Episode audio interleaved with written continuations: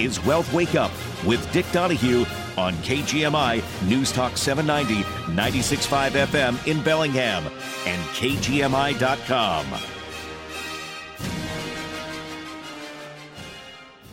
Welcome to Wealth Wake Up Live. Dick Donahue with you this Saturday morning. We are live and we are in studio. And let's take a look at our wrap up for this week. We found it was another winning week for the stock market. Small cap stocks saw some rebound action after underperforming at the start of the year. The Russell 2000 jumped 2.4% this week. The S&P 500 closed above 5,000 for the first time, drawing support from gains in the mega cap and semiconductor spaces. And the mega cap growth ETF rose 2.6% on the week, and the PHLX semiconductor index rose 5.3%. Many stocks participated, though in relatively broad advance. The equal-weighted S&P 500 gained a half a percent this week. There still is not any concerted selling interest, despite reports that the market is overbought in the short term, which has acted as its own upside catalyst. Another catalyst for the upside price action came in the form of positive responses to some earnings news. Ford, Eli Lilly, DuPont, ARM Holdings, and Walt Disney were among the standout earnings related winners this week. Meanwhile, Amgen and PayPal were some of the more influential earning related laggards. Notably, this week's broad advance occurred despite sharp declines in, in treasuries. The two year note yield rose 12 basis points to 4.5%.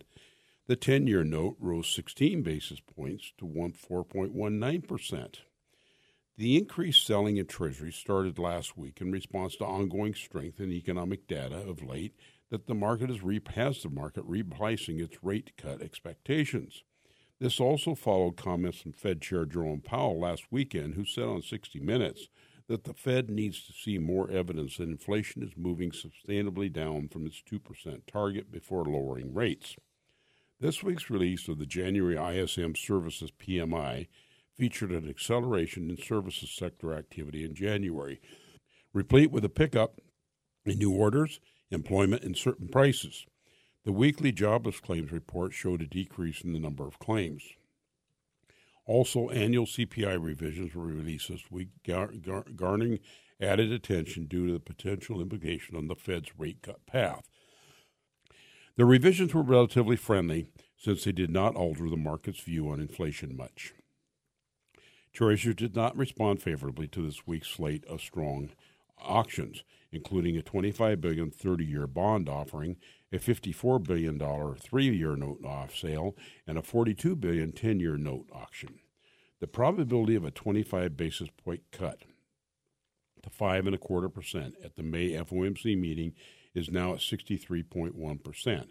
That's down from 73.2% a week ago, according to the CME uh, Watch FedWatch tool. So here are some daily summaries of the daily action that took place this week. On Monday, the market registered broad losses on uh, the major indices slid to session lows early in the day in response to a jump in Treasury yields after the 10 after the 10 Eastern Time economic data was released. The market regained some upside traction, though thanks to relative strength in megacaps and semiconductor stocks.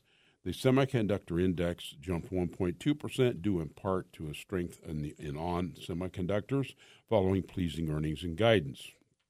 Strength in some of the aforementioned names boosted the heavily weighted S&P 500 information sector technology to a six tenths of one percent gain, while nine sectors registered a decline. The material sector was the worst performer, sinking 2.5% on weakness in shares of Air Products, followed by disappointing earnings. The overall negative price action in the stock market was largely in response to price action in treasuries, which have logged steep declines over the past few sessions in response to ongoing strength in economic data of late that has the market repricing rate cut expectations. This also follows comments from Fed Chair Jerome Powell over the weekend who said that they see, need to see more evidence that the inflation is moving sustainably down before they get down below its 2% target. Monday's morning release of the ISM Services PMI featured an acceleration in services sector activity in January, replete with a pickup in new orders, employment, and prices. Reviewing Monday's economic data, the S&P 500 global U.S. services PMI rose to 52.5 in the final January reading from 51.4. The ISM services PMI increased to 53.4 in January from 50.5 in December. The line line between the expansion and contraction is 50. So the January reading connotes a services sector activity expanding at a faster pace than in December. January marked the 13th consecutive month of growth in the services sector. Key takeaway from this report is the largest sector in the U.S. economy saw an acceleration in activity in January that was accompanied by a pickup in new orders, employment, and prices, which isn't the stuff to rate cuts. Going to take a quick break. We'll be back shortly. When you buy a Subaru from Dewey Griffin, you're buying more than a vehicle. You're buying safety for your family, an investment that will hold its value, and reliability that will last a long, long time. Simply put, you're buying trust. Stop into Dewey Griffin Subaru and find out how you can get up to 1.9% APR financing on select new 2024 Subaru Outback models. Dewey has a huge inventory of new Subarus, from the 8 passenger Ascent to the Outback and Forester to the Impreza and the all new Crosstrek. A Subaru from Dewey Griffin will get you and your family where you need to go safely. And when you purchase a Subaru from Dewey, you'll be supporting a local dealership that supports our local community. Need service? Dewey's Express Service Centers open six days a week. Stop in for your next oil change or any other minor maintenance, and you'll get a free car wash with any service. Dewey Griffin Subaru. Community minded, community driven, and the only Subaru certified tire and service center in Whatcom County. Ready to build that new home? Do you want precision site preparations, seamless drainage systems, and sturdy house foundations? Honcoop Gravel is your answer. Experience is the difference of their full service civil contractors and state of the art heavy equipment. With over 45 years of service, they ensure quality done right the first time. Honcoop Gravel, the professional team you want for your next project. In Lynden or at honcoopgravel.com tuning into the high school football game, monitoring the incoming storm. They say what I think, but smarter. Catching your favorite talk show. These are just few of the reasons more than 80 million Americans depend on AM radio. And AM radio is the backbone of the emergency alert system, keeping you and your family safe in dangerous times. Visit wearebroadcasters.com to learn more and tell us how you depend on AM radio stations like KGMI. The opinions expressed on this program are not necessarily those of KGMI or the Cascade Radio Group.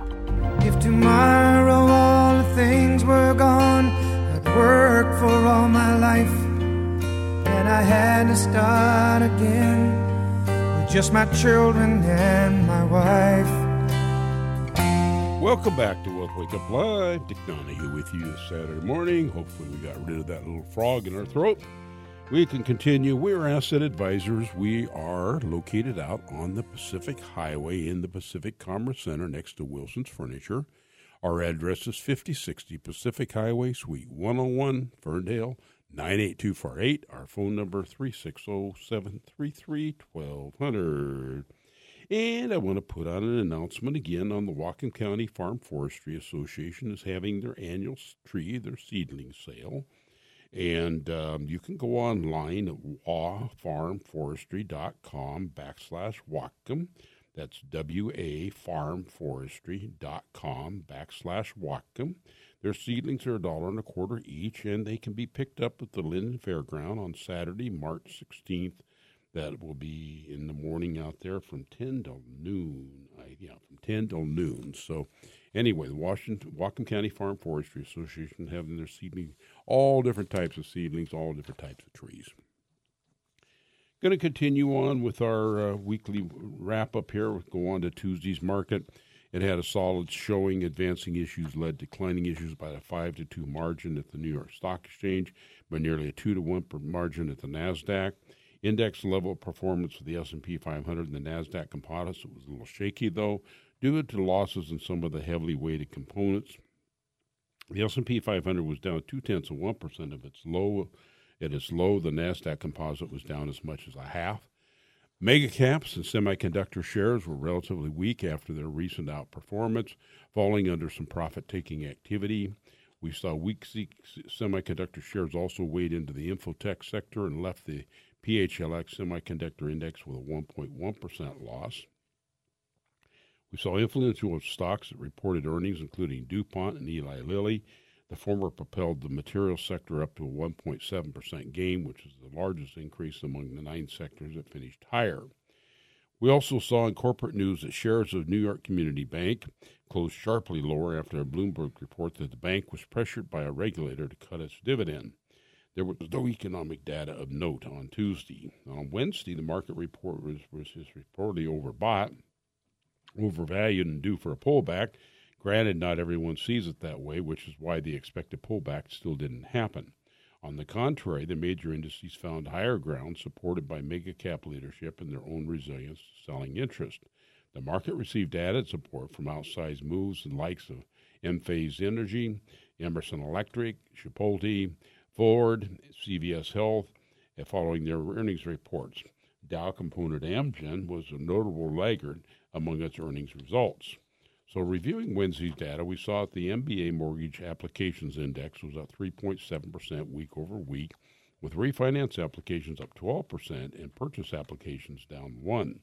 The trade deficit widened to 62.2 billion in December from an upward 561.9 billion in November. Exports were 3.9 billion more than uh, uh, yeah, exports were 3.9 million more. Uh, the November exports and, and imports were 4.2 billion more than November imports. The key takeaway from this report is the exports and imports both increased in a welcome sign of global trade. We also saw consumer credit increase by 1.6 billion in December. That followed a down revised 23.5 billion in November. Revolving credit increased by 1.1 billion in December to 1.34 trillion uh, revolving non-revolving credit increased a half a billion to 3.696 trillion. The key takeaway in this report is the slowdown in credit expansion, both for revolving and non-revolving debt, fits with banks tightening their lending um, standards and demand for credit lessening in the face of higher interest rates. Thursday was a solid day for the market. The Russell 2000 outperformed other indices throughout the session, gaining 1.4% on the day. The absence of selling pressure amid growing expectations of a pullback among some participants acted as its own upscale upside catalyst. Still, upside moves were relatively modest for most of the market. The S&P 500 equal weight closed two tenths of one percent higher. Outsized moves were mostly limited to individual stocks that reported earnings since Wednesday's close, which garnered mixed responses. ARM Holdings jumped nearly 50% after reporting earnings. Dow component Walt Disney also logged a large gain on pleasing quarterly results. Meanwhile, shares of PayPal faced selling pressure after disappointing below consensus guidance. Treasury settled with losses despite a strong 25 billion 30-year uh, bond offering, which followed the strong responses of this week's 54 billion 3-year note and a 42 billion 10-year note auction. The price action was particularly or partially a reaction to Thursday morning's release of the weekly jobless claims report, which showed a decrease in the number of claims, fitting with the market's emerging view that the Fed may stay restrictive for longer. So, reviewing Thursday's data, we saw initial uh, weekly uh, initial claims at 218,000. Prior was revised to 227 from 224. Continuing claims at 1.871 million. The key takeaway from this report is the continuing low level of initial claims, which is a reflection on the economy not showing the stress of a big drop off in demand. We also saw December wholesale uh, inventories were up four tenths of one percent. On Friday, the S&P 500 closed above 5,000 for the first time in a fairly broad advance. There still has not been a concerted selling interest, uh, despite reports that the market is overbought at the short term, which has acted as its own upside catalyst. The market has drew support from gains in semiconductor and mega cap stocks. The S&P 500 consumer staple sector was laggard, dropping nine tenths of one percent. This was due in part to the shares of Pepsi falling 3.6 percent after reported earnings.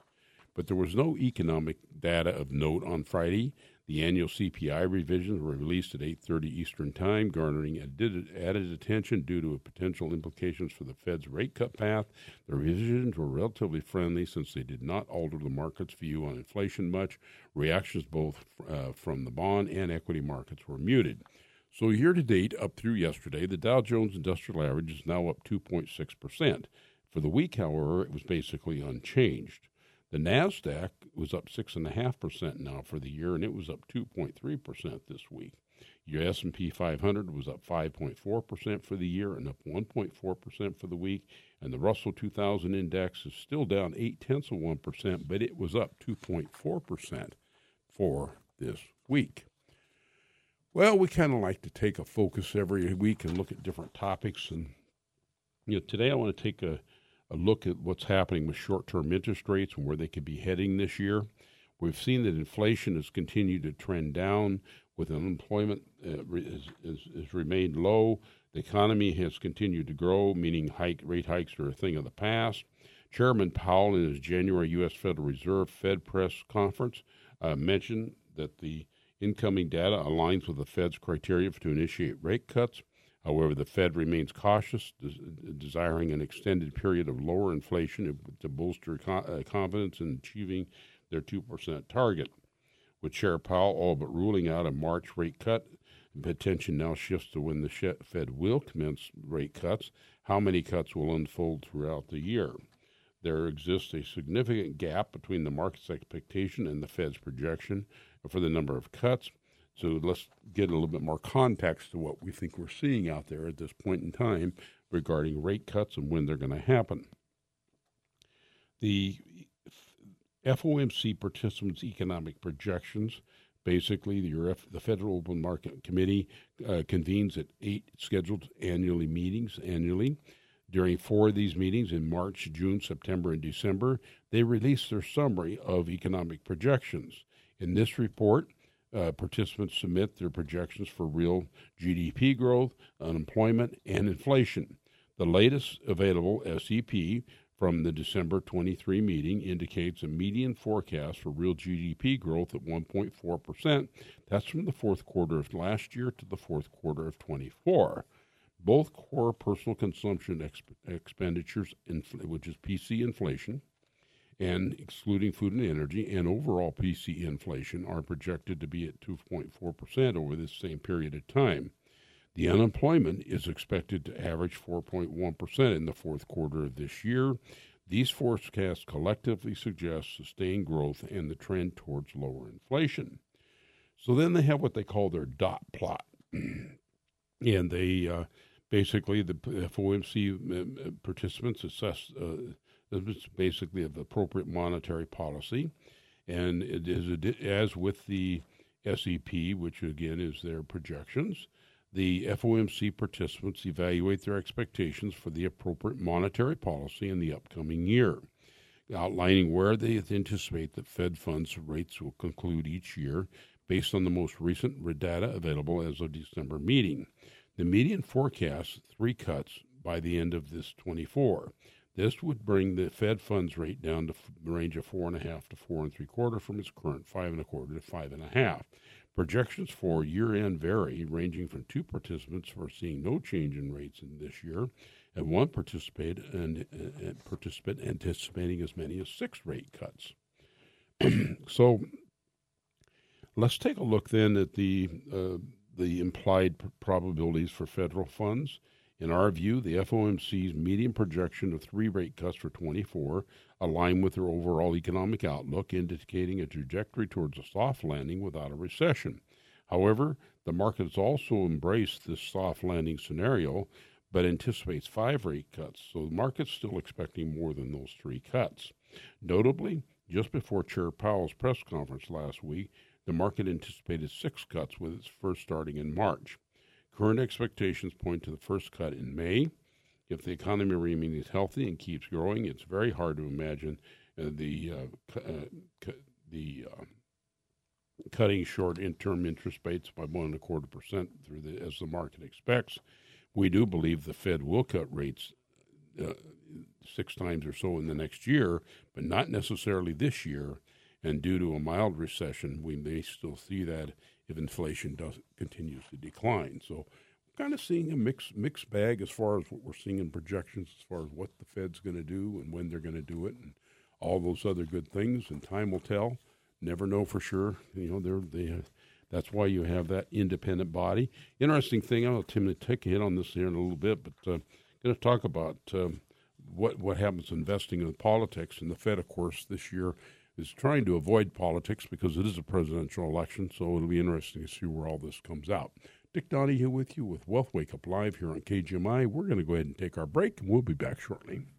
DeWaard and Bode is kicking off the President's Day sale now at all three stores in Bellingham and Burlington. Get early access to presidential savings up to 50% off on Whatcom and Skagit County's best in stock selection of appliances, mattresses, and barbecues. Laundry sets, refrigerators, wall ovens, cooktops, ranges, and so much more are in stock, on sale, and ready to deliver. This weekend, save your presidents and pay no money down and no interest for two full years on qualifying appliances and up to four years on qualifying mattresses mattresses. Shop in confidence with DeWaard and Bode's 30-day local price match guarantee on in-stock items, so you know you're getting the best price in town. DeWaard and Bode services the products they sell with in-house factory-certified technicians and worry-free warranty options to protect your purchase. Plus, they professionally deliver and install. Visit the Bellingham Appliance and Mattress Showroom on Meridian next to Home Depot, the Bellingham Appliance Outlet Center on Hannegan Road, or the Appliance Showroom in Burlington to take advantage of the DeWaard and Bode President's Day sale sale. What he's saying is, we have to do the right things every day to earn happy customers. Customer service is something you have to work on daily. This is not something you gather up every quarter or six months. It requires a lot of intention and energy. Well, the goal is to do that, treat everybody like a millionaire. I hold my employees accountable to a different level, and we still fall short. I fall short. It's, it's hard. It's hard to maintain a, a really solid, good customer service, but um, that's something that we have taken on ourselves, and we're not going to change that because it's something comes out of our hearts. We, we enjoy taking care of people, enjoy doing the right things. In my heart, I feel that you have to do the right things, regardless. If they sound good, don't sound good, they look good, don't look good. You still have to do the right things so you can go to sleep at night and feel like you've done well. Xavier's Bellingham Nissan. We take care of our customers. How do we earn our reputation for repairs you can trust? Great mechanics? Yeah. Quality parts? Absolutely. But the real secret is knowing the most important part of every vehicle is the driver. And here's your keys. She's all ready. Right on time. Thanks. With over 30 years of service, you can trust Bellingham Automotive to help you with any regular maintenance needs or unexpected repairs. Schedule your appointment at 360 676 5200 or visit BellinghamAutomotive.com. The latest local news and important topics of the day from the West Mechanical Studio. No gimmicks, just the highest quality systems, 0% interest financing, and a 100% satisfaction guarantee. Rely on West Mechanical Heating, Air Conditioning, and Electrical. Contact them today at westmechanical.net. Get the latest news and information 24 7. KGMI News Talk 790, 96.5 FM in Bellingham and mybellinghamnow.com. CBS News Brief. Israel is telling civilians to leave the Gaza city of Rafah before it invades, but this man says through an interpreter. Here is Netanyahu and his government, the government of war, threatening to invade Rafah. Where shall we go? If they try to pressure us to migrate to Egypt, we will not go to Egypt or any other place. The White House is pushing back against that special counsel report over President Biden's handling of classified documents that described his memory as poor. The president's going to appoint a task force to review how transitions look at classified material to ensure that there are better processes in place. There's some nasty weather out there. Strong thunderstorms rumbling from the Ohio Valley all the way down to the south, and we're especially keeping an eye on these storms here in Texas, Louisiana. We are calling for damaging winds, possibly large hail. Can't rule out tornadoes. That's Kelly Cass at the Weather Channel, CBS News Brief. I'm Allison Keyes. And I'm proud to be an American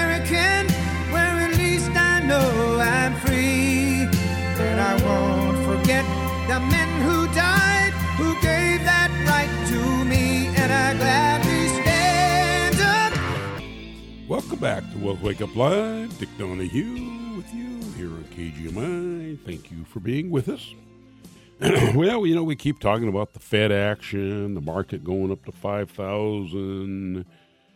You know, and we get that question about when is the next correction? You know, the S&P 500 index has been hitting its new highs. Many investors keep wondering how long the stock market can stay close to its highs and make new highs. Historically, the S&P 500 has broken new highs on only 8% of all trading days since 1990. However, market drawdowns, declines from prior peaks, are a normal part of the investing and, pre- and present buying opportunities for long term investors. So, market downturns or declines from peaks are common. Since 1990, the average drawdown in the S&P 500 has been 14% in a calendar year, and drawdowns of at least 10% have occurred in 19 of the last 34 years. So, what we're saying is a drawdown is a drop during the year. Uh, the average uh, drawdown has been 14%, uh, and we've had 19 of those in the last 34 years. Corrections, however, historically did not preclude strong positive returns. Despite significant drawdowns, S&P 500 returns have built positive returns in 27 of the last 34 years. Moreover, it's important to note that new highs historically have happened in clusters, often lasting several years. For example, the S&P 500 is traded within 2% of its high approximately 60% of the time. From 2020 to 21, 64% of the time between 2014 and 15, and 61% of the time in 96 and 97. So in our view, corrections are nothing to fear for the long-term investor Measured in trading days over the past half century, the S&P 500 has been in correction ter- territory, having fallen 10% or more from its previous high for nearly half or 44% of the time. However, the index has still returned over 11% annually over that time. Now again, I said this is over the last half century using the S&P 500 it's having fallen 10% or more from its pre high high 44% of the time.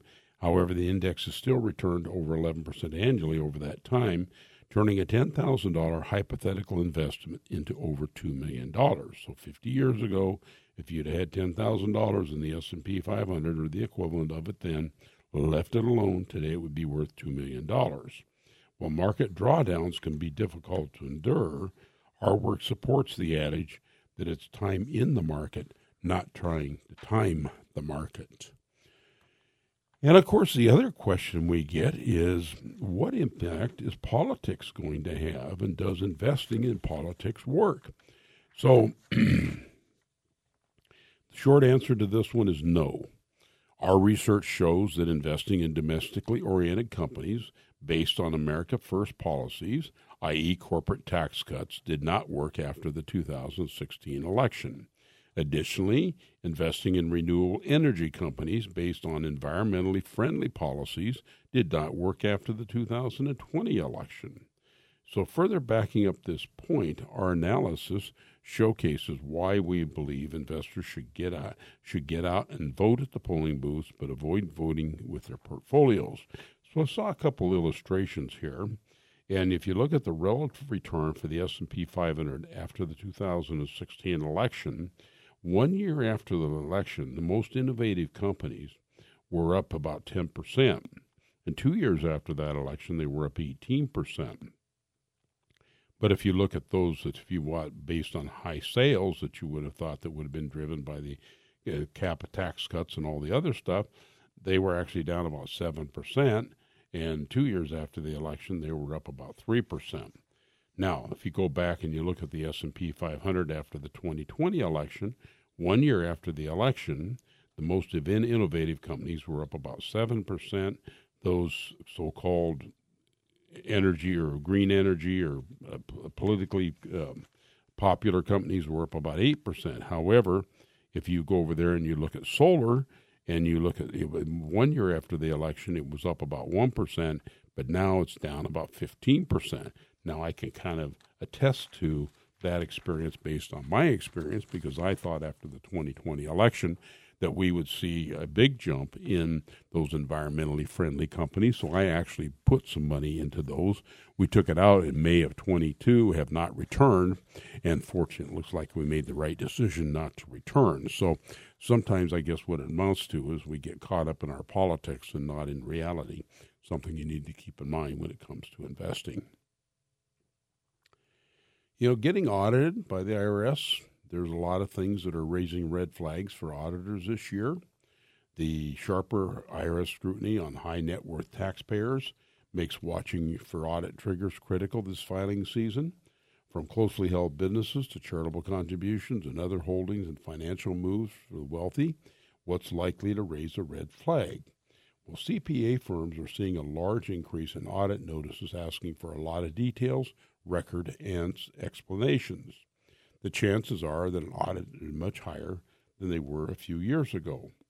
The current scope of the audit risk tends to be broad and aimed carefully at uncovering high dollar noncompliance.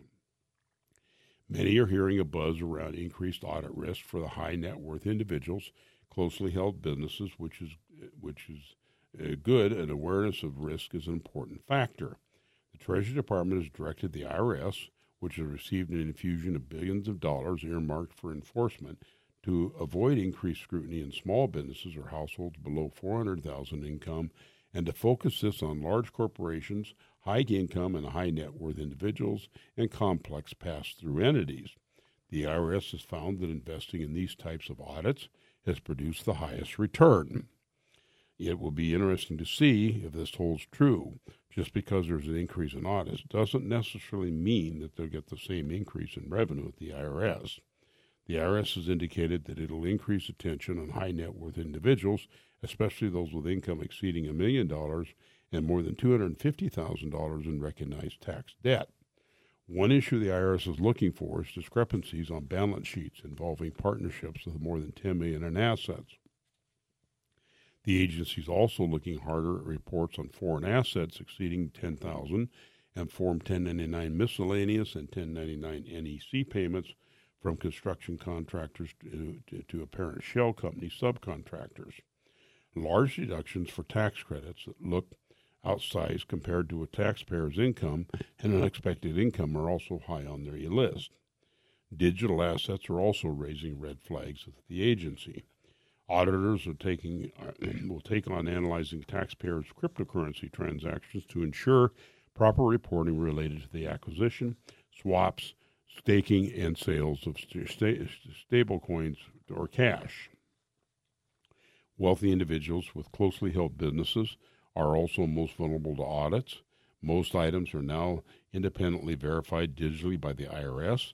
They receive information from W 2s, 1099 payments information, K 1s from partnership interests, but the area that they do not have ability to match is income in deduction from a sole proprietorship reported on Schedule C.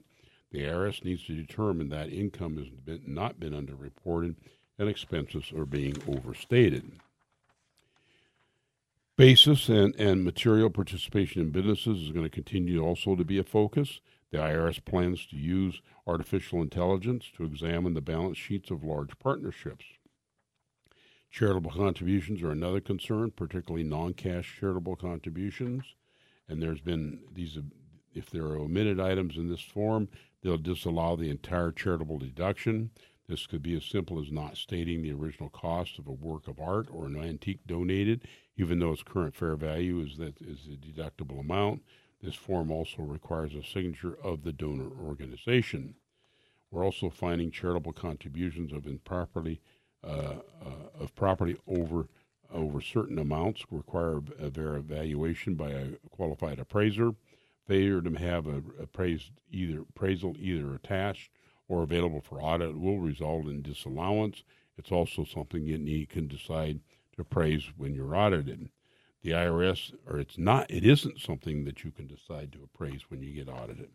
The IRS has indicated that they're planning more cross division cooperation, meaning that an individual taxpayer who gets audited may reasonably expect to have their business entities, their trusts, Their estate and gift and even foundation and nonprofit entity returns opened up for scrutiny as well. So they're hunting for money out there. They're going to spend it like crazy and they're going to look for it if they can find it.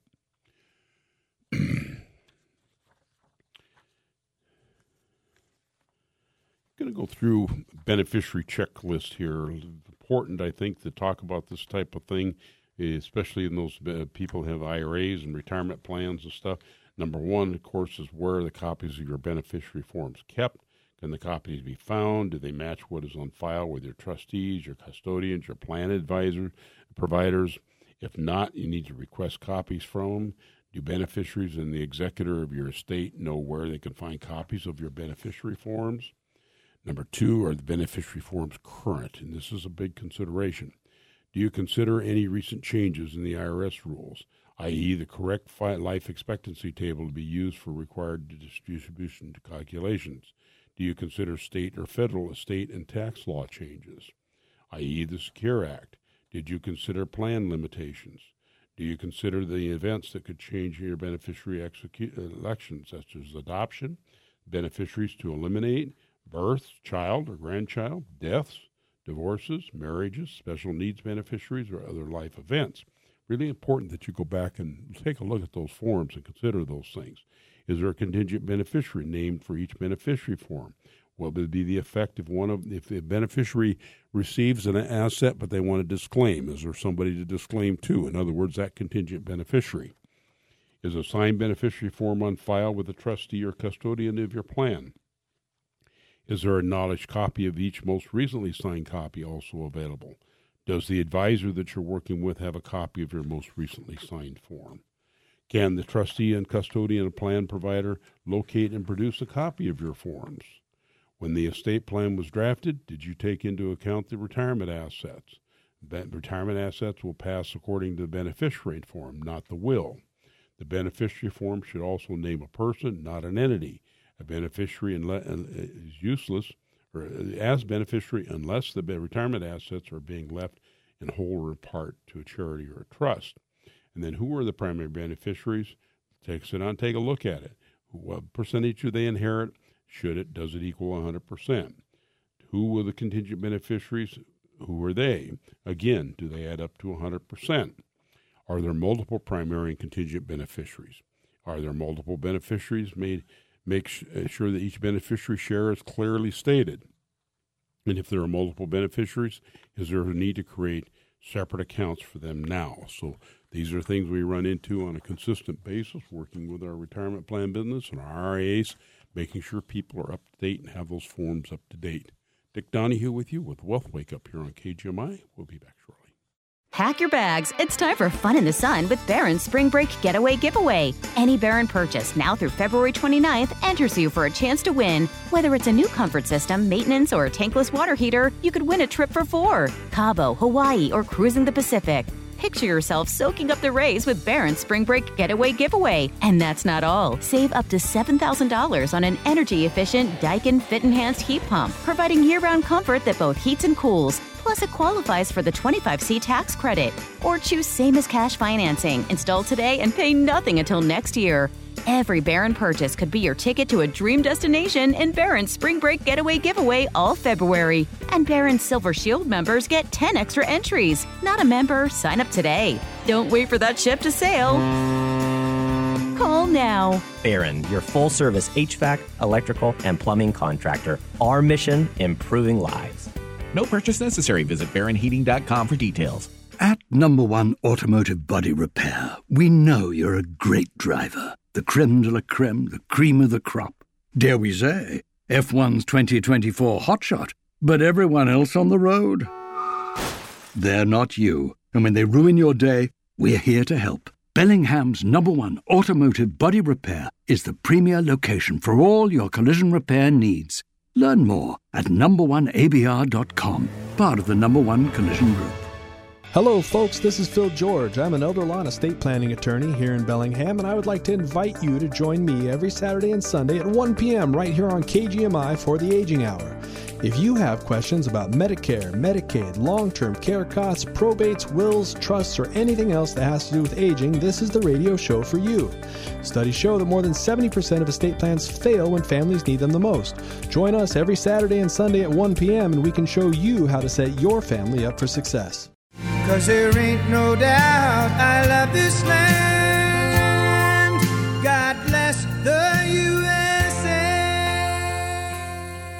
Welcome back to Wealth Wake Up Live. Dick Donahue with you this Saturday morning. If you got questions for me, always give me a call 360 733 1200.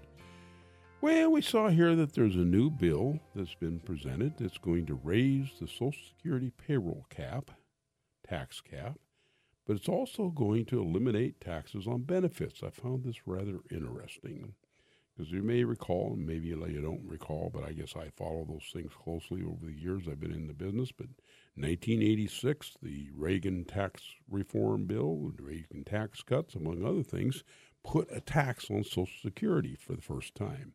And depending on your adjusted gross income, you're paying taxes on between 50% and 85% of your Social Security, at least over certain limits. But the bill that was introduced in the House of Representatives, it aims to eliminate those federal taxes on Social Security benefits for seniors beginning next year. The bill's sponsors say that would be paid for by raising the cap on Social Security payroll tax. That would mean that starting next year, Americans earning 250,000 or more would pay a Social Security tax on all of their earnings. The tax is currently capped this year at $168,800 for 2024. So what they're saying is that that 6.2% Social Security tax that you pay, your employer pays, each of you would continue to pay that over that 168,000 on all of your earnings. The bill would repeal the taxation of Social Security benefits and would let the Old Age Survivors and Disability Insurance Program continue making all payments through 2054. Now, that's some 20 years longer than the current projection of 2034, when benefits are due to be reduced by 20%, according to a new analysis from Social Security's chief actuary, Stephen Gross. The legislation would also reduce the federal debt by 8.9 trillion over the next 75 years, according to Goss. Said gross, it was Goss, Stephen Goss. Uh, the bill called the You Earned It, You Keep It bill has been introduced two years in a row by Democrat Angie Craig of Minnesota. And according to Goss, if Congress doesn't act, only 80% of scheduled benefits will be payable on a timely basis t- to 10 years from now in 2034. After the combined trust fund reserves are depleted, the percentage of payable benefits then declines to 74% by 2097. For 2024, that $168,800 is the limit of which annual earnings are subject to Social Security taxes. That reflected an increase of $8,400 from last year. We'll see where this goes, but I think it's kind of interesting that uh, they would raise that cap. You got to keep in mind that you're paying income tax on that Social Security tax when you put that in. So you're paying 6.2% of your money into the Social Security. Uh, comes out of your paycheck. You're also already have paid income tax on that, and now you, when you get your Social Security benefit, again over certain income limits, um, depends on married, single, and what have you. Um, you can have anywhere between 50 and, and 85 percent of your Social Security be subject to tax. Well, they're going to talk about taking that tax away. Of course, I've always felt it was kind of crazy that they put it in there because, like I said, you paid tax on that money when it went in, and um, not so sure that I agree with that one. It like sounds like double taxation to me, at least. I saw a note come out here this last week that I thought was interesting. Um, as I've noted, I went back to LPL Financial. I was with LPL for 35 years and was still kind of with them in 2015 when we made a change. A couple years later, the firm I went with left LPL, but I'm back with them. And they came out with their financial results for the fourth quarter of last year.